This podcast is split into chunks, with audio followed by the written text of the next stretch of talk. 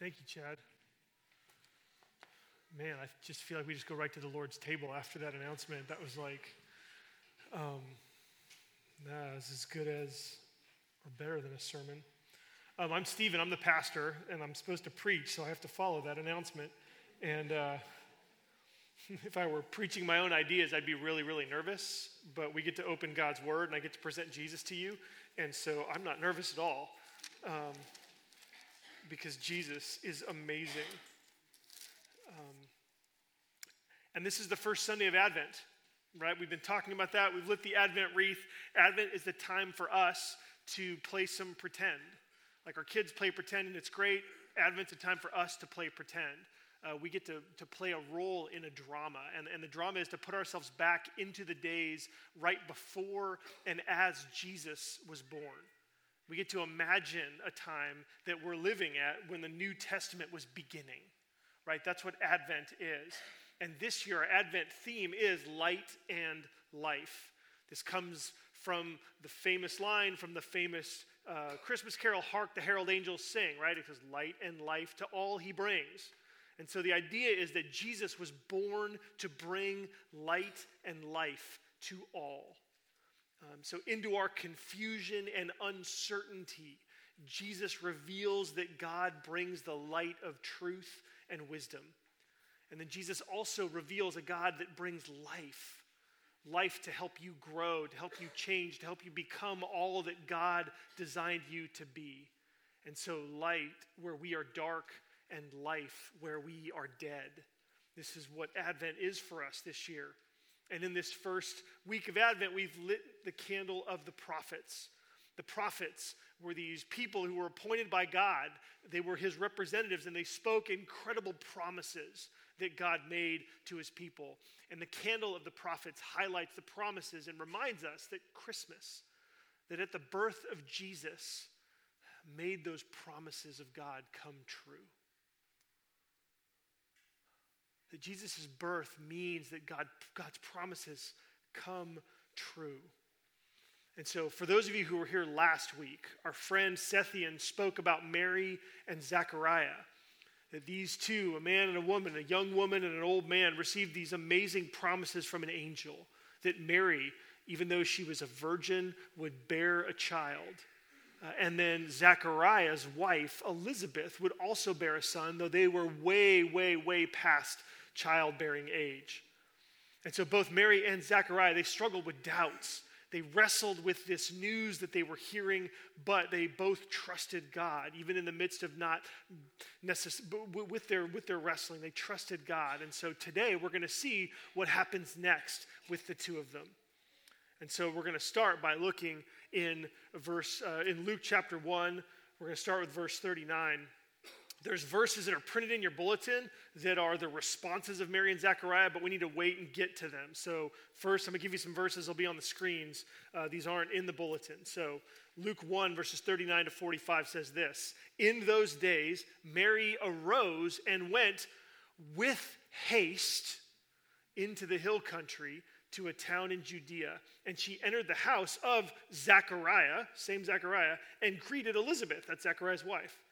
And so, what did Mary do? I'm going to give you a few points to write down if you want to follow along with this uh, uh, with an outline. But the first thing Mary did was Mary ran away. That's what her going with haste means.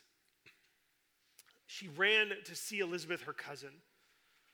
Uh, so she ran to family uh, and to someone who was a close friend.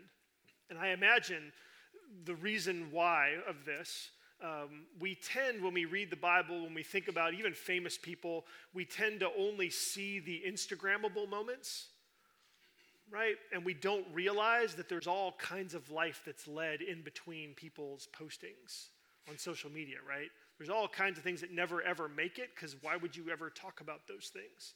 But when we see that Mary went with haste, we begin to wonder, like, what's going on here? And so I began to think, and I've thought about this. Other people have talked about these sorts of things, and I've listened to them, and I think there's, there's compelling reason to think these things. But so I imagine that Mary had this truly amazing experience with the angel, The angel announces that she's going to be with child. She says, Wait, I've never known a man. How is that possible? And the angel says, The Holy Spirit's going to come upon you. And then the angel leaves. And Mary thinks, Wait, wait, wait, wait, wait, what? Wait. Who's going to believe me? Like, what are people going to think? Oh, Mary, you're pregnant. That's great. Oh, it was an angel that came, the Holy Spirit came upon you and made you pregnant. Interesting. Huh. Well, good luck with that. I hope your baby's well, right? I mean, this is the kind of thing that I think Mary begins to anticipate. I mean, what's Joseph going to think? And, and, if you think that what I'm offering is like, well, there's no way people would have thought that, that's exactly what Joseph thought. Matthew tells us this. In Matthew 1, verse 19, it says, And her husband Joseph, being a just man and unwilling to put her to shame, resolved to divorce her quietly. So Joseph knew exactly what happened. And so Joseph took action and said, like, who knows what Mary told him, how much she might have pled. And Joseph just says, look, I mean, sorry. It took another appearance of an angel to Joseph to convince him that Mary was telling the truth.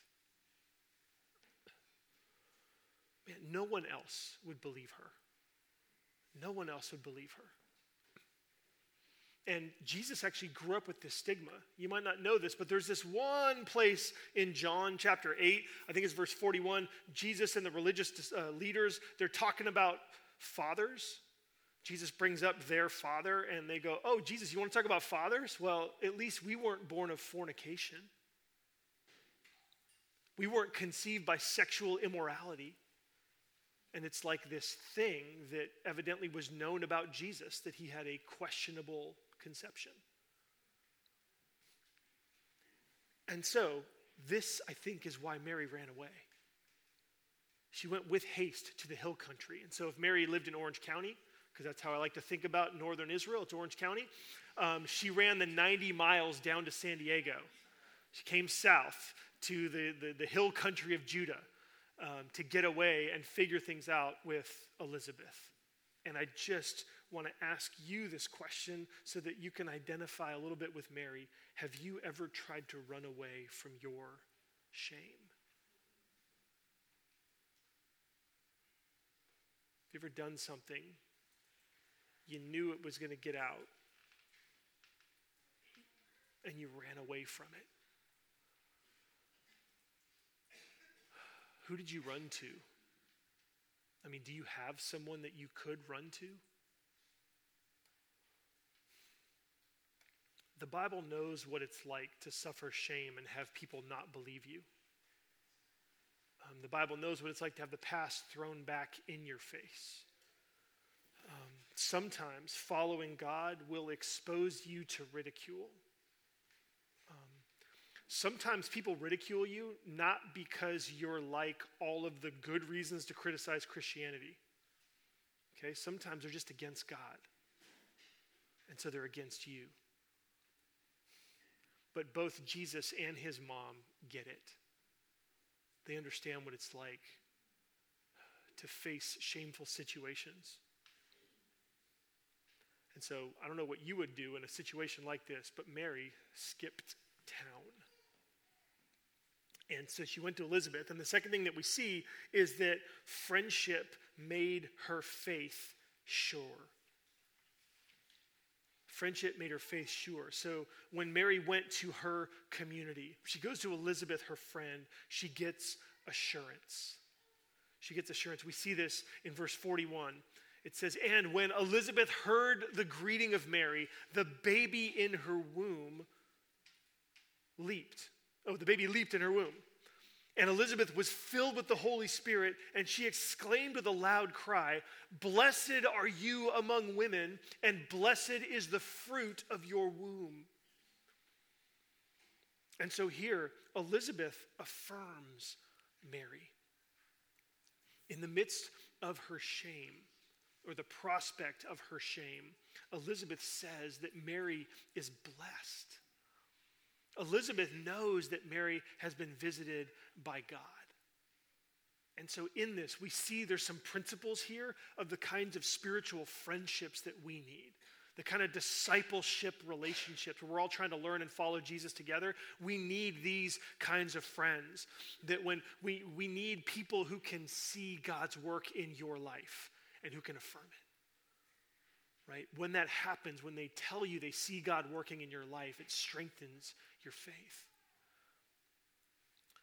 And Elizabeth also is pregnant, right? So Mary shows up and she's six months along, right? The angel told her that, which is probably also why Elizabeth ended up being the person that she ran to. But Mary comes to Elizabeth. Elizabeth's pregnant. That means that God is working in her in a similar way that he's working in Mary. And so the promise that was made to Mary and to Elizabeth, they're linked together. And so Elizabeth's miracle confirms Mary's miracle. Right? Who's going to believe me? Nobody. Well, maybe Elizabeth might because supposedly the angel went and visited her and she's now six months pregnant. I'm going there. She sees Elizabeth. Elizabeth is six months pregnant and she's like, oh, maybe I didn't dream it. Maybe it really is true. The same angel that saw, that saw me saw her. And so, again, we need these kinds of friendships. We need other people who are experiencing God in their lives because their experience of God oftentimes can confirm yours. So Elizabeth goes on in verse 43 and says, And why is this granted to me that the mother of my Lord should come to me? For behold, when the sound of your greeting came to my ears, the baby in my womb leaped for joy. And blessed is she who believed that there would be a fulfillment of what was spoken to her from the Lord. And so again, Elizabeth then affirms that Mary will give birth to God's king. Elizabeth says that Mary is the mother of her Lord, right? She's the mother of my Lord has come to see me. And so, um, so Mary will, in fact, give birth to someone that Elizabeth will call her Lord. So this is God's king that Mary is carrying. And then also, Elizabeth affirms Mary's faith. She says, Mary, you are blessed because you believe that God would fulfill the promise that he made to you.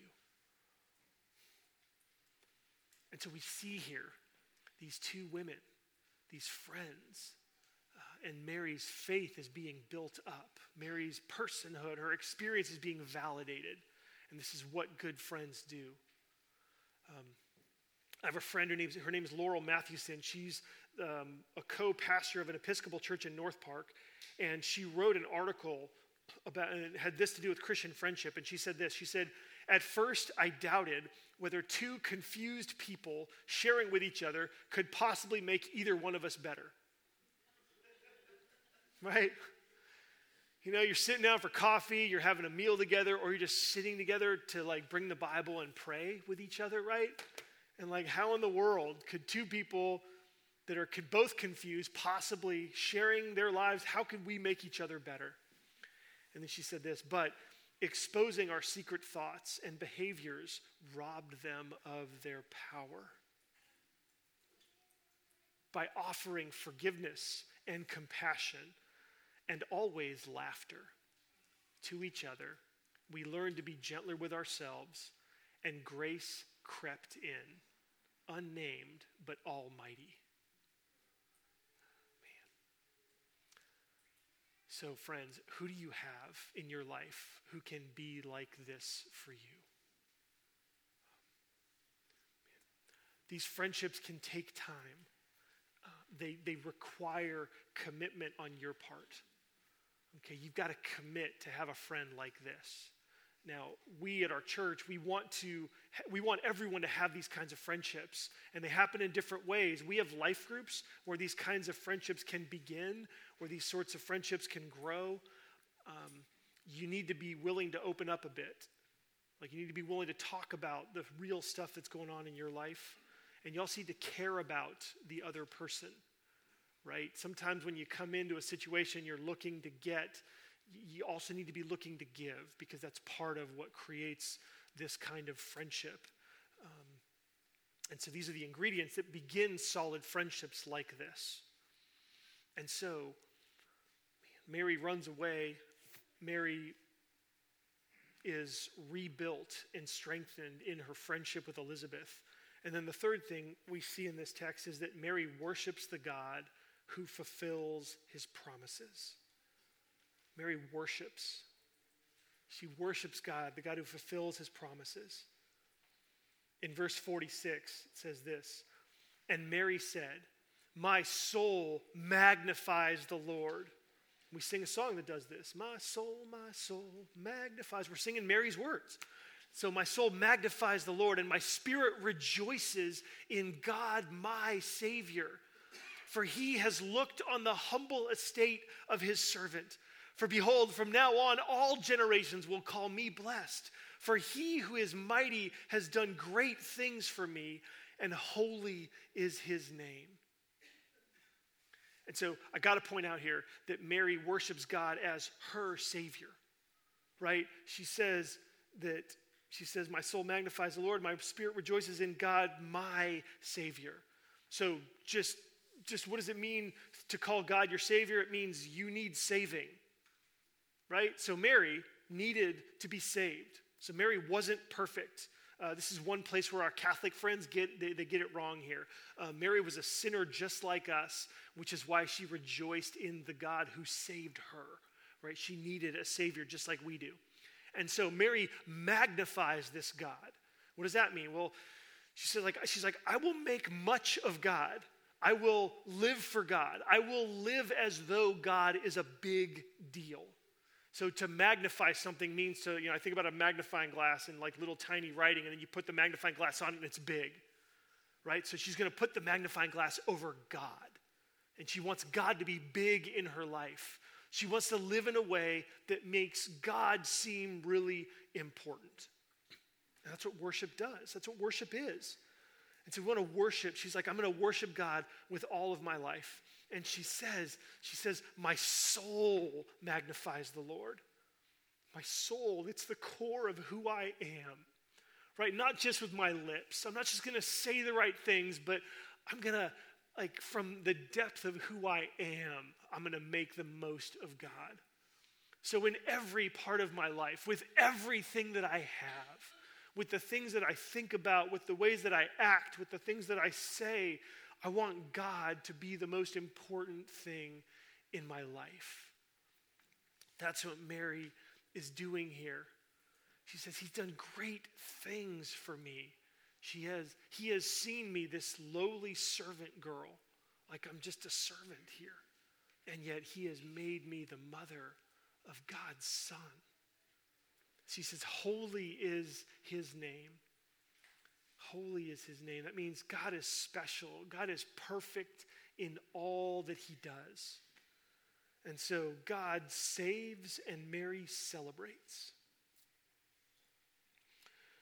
Now, just going back a little bit to what Elizabeth said, Mary or Elizabeth said that Mary was the mother of her Lord, right? And so makes us ask the question, is Mary the mother of your Lord today? Right? Because if so, if Jesus is your Lord, then you can rejoice with Mary. If Jesus isn't your Lord yet, then he can become your Lord today. You can declare Jesus to be your Lord, and you can follow him. And then you can rejoice that the God that worked in Mary's life will work in yours. And so after this, after Mary worships, Mary goes, uh, she stays there for three months, probably until John was born, presumably. Um, and then she goes back to life. Like she goes back to, uh, she goes back up to Orange County where she lives. Um, and she goes back with the strength of her faith confirmed and in the strength of this friendship uh, to bolster her Um, and you can see what happens next with Mary uh, in chapter 2. But first, Luke is concerned to let us know what happens with Elizabeth and Zechariah. And so their baby is born. We don't have time to look at all the verses, but when the baby is born, they bring him to the temple so that he can be named. And when the name of um, when the baby is named John, Zechariah's tongue is loosed, and Zechariah worships. So that's the fourth thing that we're going to see here. Zechariah's son is born, and he worships. So Zechariah breaks into poetic worship um, in verse 67. It says this And his father, Zechariah, was filled with the Holy Spirit and prophesied, saying, Blessed be the Lord God of Israel, for he has visited and redeemed his people and has raised up a horn of salvation for us in the house of his servant David, as he has spoken by the mouth of his holy prophets from of old, that we should be saved from our enemies and from the hand of all who hate us to show mercy, to show the mercy promised to our fathers and to remember his holy covenant, the oath that he swore to our father Abraham, to grant us that we, being delivered from the hand of our enemies, might serve him without fear in holiness and in righteousness before him all of our days. And so Zechariah worshiped God. He saw too that God's promises were coming true. Like these promises that God made, like thousands of years before to Abraham. This oath, this covenant that he made. We've talked about the covenant in our series in Genesis. That God made all these promises to Zechariah's ancestors. And now at Christmas, that first Christmas, they didn't even know it was Christmas yet, right? They didn't even know it was going to become Christmas. But back then, that was God now fulfilling those ancient promises. The prophet candle of Advent celebrates that Christmas means God's promises are coming true. And we see Mary, and now we see Zechariah celebrating those promises coming true. And so, how do we prepare for Christmas? What do we do as we start the Advent season? Well, Zechariah's words in verses 76 through 79 give us some clues.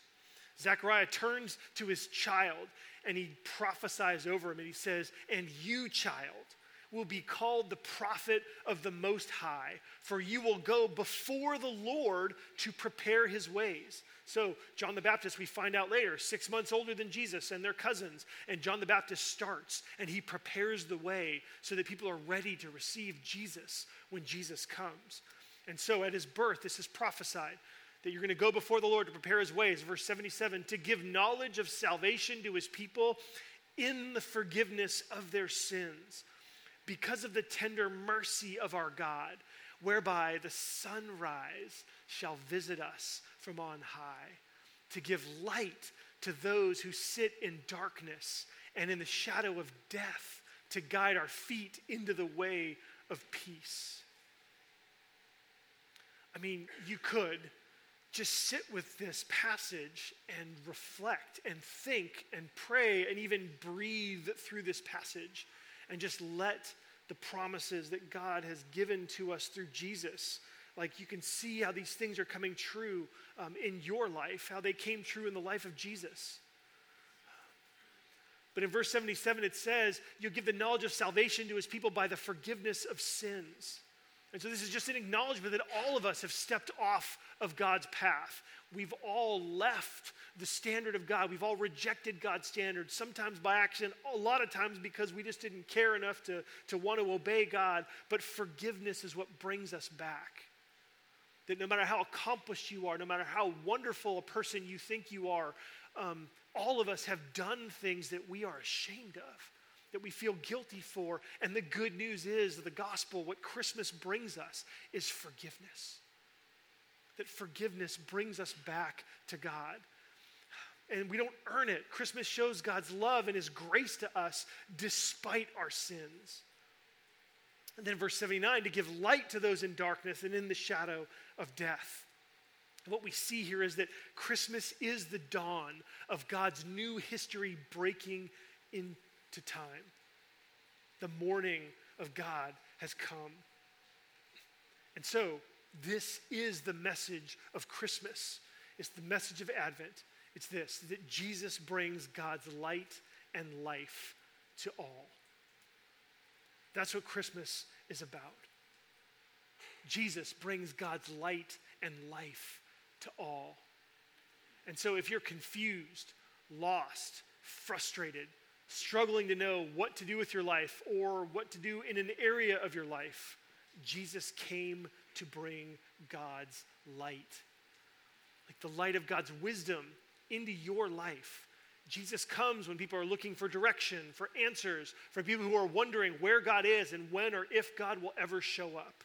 Jesus is the answer. If you aren't what you want to be, or if you lack the strength to grow or to change, if you feel like you're aiming yourself in the wrong direction, Jesus came to bring God's life. Man, the life of God for you.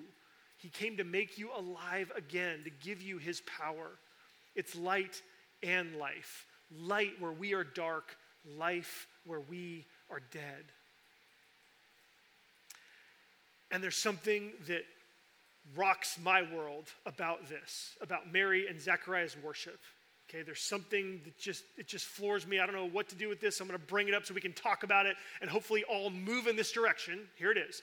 They worshiped God before their children did anything. Okay, Mary and Zechariah, they worshiped God in these ways, are written in the Bible, before their children did anything. I mean, Zechariah's son isn't a prophet yet, and Jesus isn't even born. And yet, Mary and Zechariah are worshiping. What gives? Well, here's what I've learned Here's what I've learned the God who saves is worshiped even before salvation is completed. So the God who saves is worshiped even before salvation is completed. So Mary and Zechariah worship God and celebrate him as though his work is completed. And we need this. We need this a lot today, right now in our lives. We need to see Mary and Zechariah worshiping God as though his salvation is completed, even though it hasn't been completed. Okay?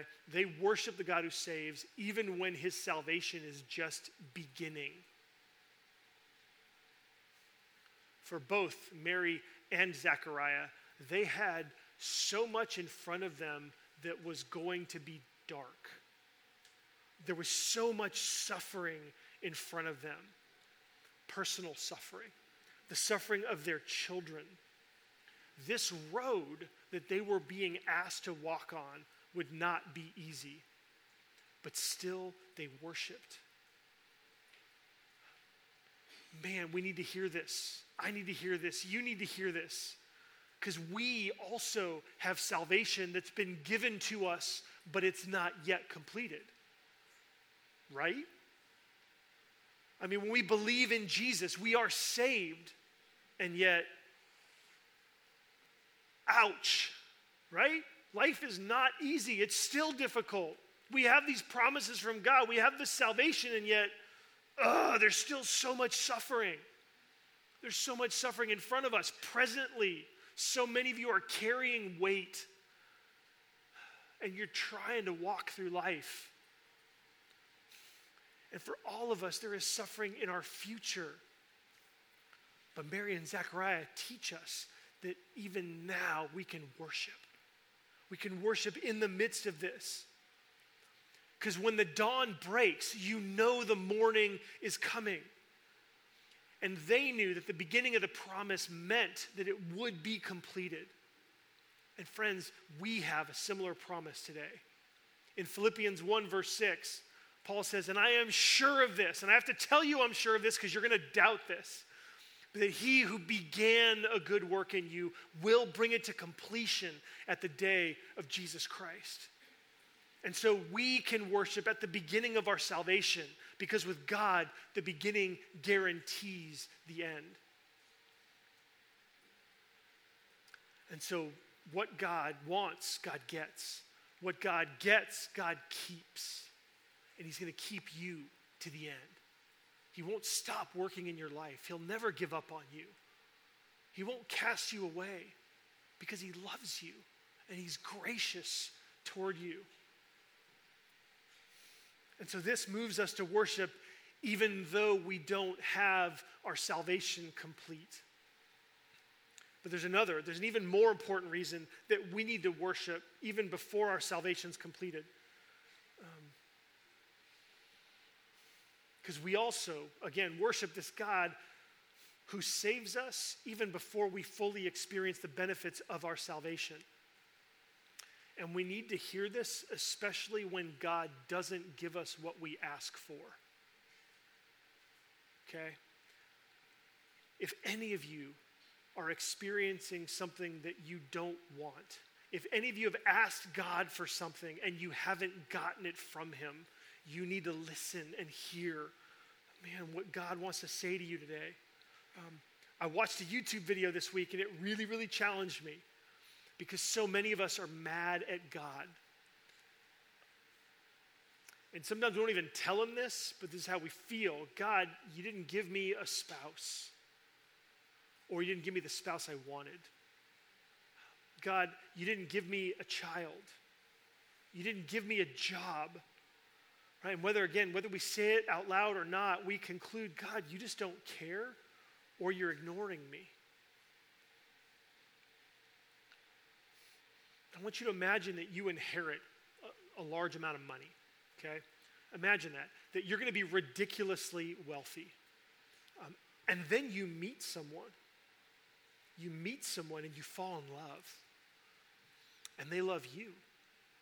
But then you find out that the money that you were supposed to get isn't actually going to come.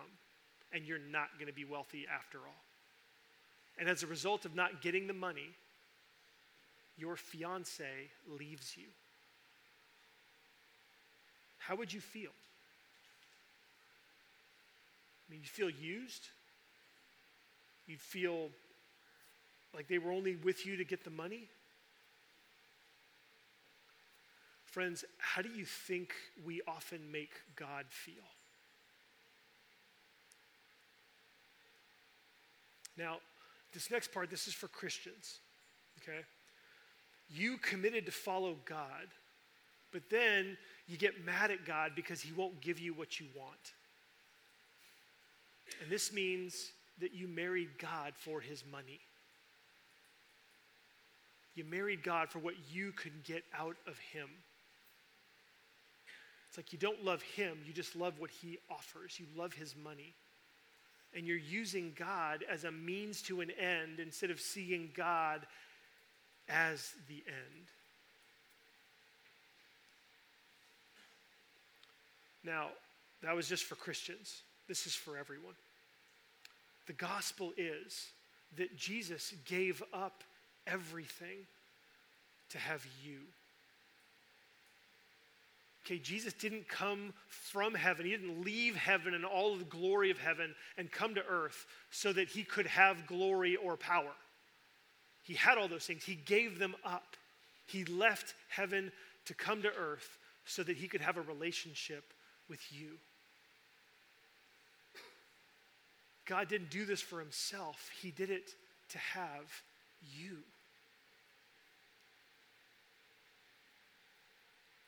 Friends, this is why Mary and Zechariah could worship God who saved them even before their salvation was complete. It's because they had God even before they had his completed salvation.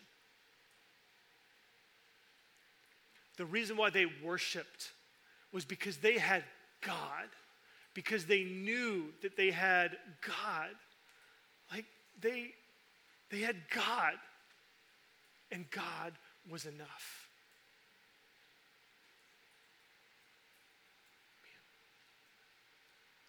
They knew that these promises that were given to them, they knew that being visited by the angel, they knew that being given these children, even though the final thing hadn't happened yet, what was even more important to them was that God was with them. Was that they had God. And more importantly, they knew that God had them. They knew that God had them. That's why they worshiped, even before all the blessings came in their fullness.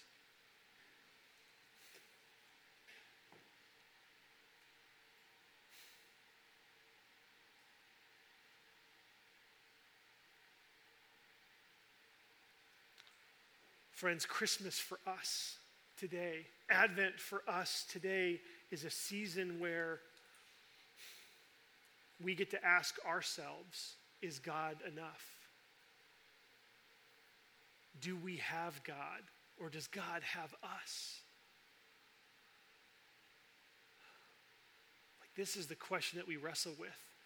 If the answer is yes, then you can worship even if you don't have all the blessings yet. You can worship even if all the things that you want. Gift giving is a radical expression. Man, I'm all for gift giving. I think that gift giving is a radical expression of the abundant grace of God in our lives, who gives to us so much more than we need and so abundantly beyond what we could ask or think. So give gifts. But man, doesn't seeing the story this way change a little bit of how the gift giving works? Like, we have the greatest gift God could ever give, and that's Himself. Don't become a Christian because you'll be happier. Don't become a Christian because you'll have peace. Don't become a Christian because you'll be wiser. Like, none of that. Like, become a Christian because don't you want to know God? Don't you want to know that God loves you? Don't you want to know that God is with you and will never let you go, that you are a child of His? That's a reason to become a Christian. And so, the reason that we put ourselves back in time in Advent and spend four weeks pretending like Jesus hasn't come yet is because it puts us in the place where we get to say, God, you're enough, even if the fullness of your coming hasn't happened yet. Gosh, we need this. They worshiped and they trusted that God would do everything else that He promised when He thought it was best. When He thought it was best. And so, so let's join Mary and Zechariah this Christmas season. And this Christmas season, just worship. Just worship. Let your soul magnify the Lord. Make much of God. Rejoice that his promises have come true in Jesus. Thank him, praise him, and brag about him because he has you. Let's pray.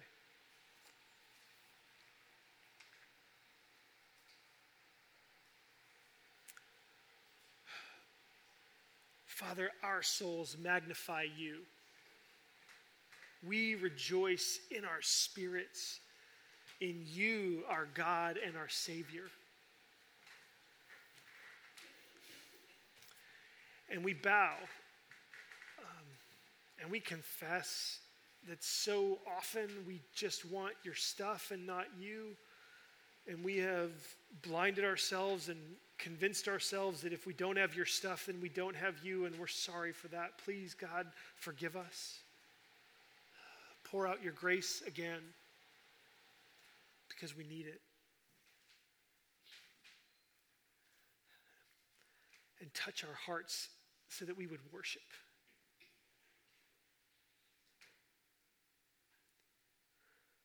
Help us to make much of you this Advent season. You are worth it. You are worthy, and nothing else compares to you. We love you for coming. We love you for not leaving us abandoned, for coming to be our Savior.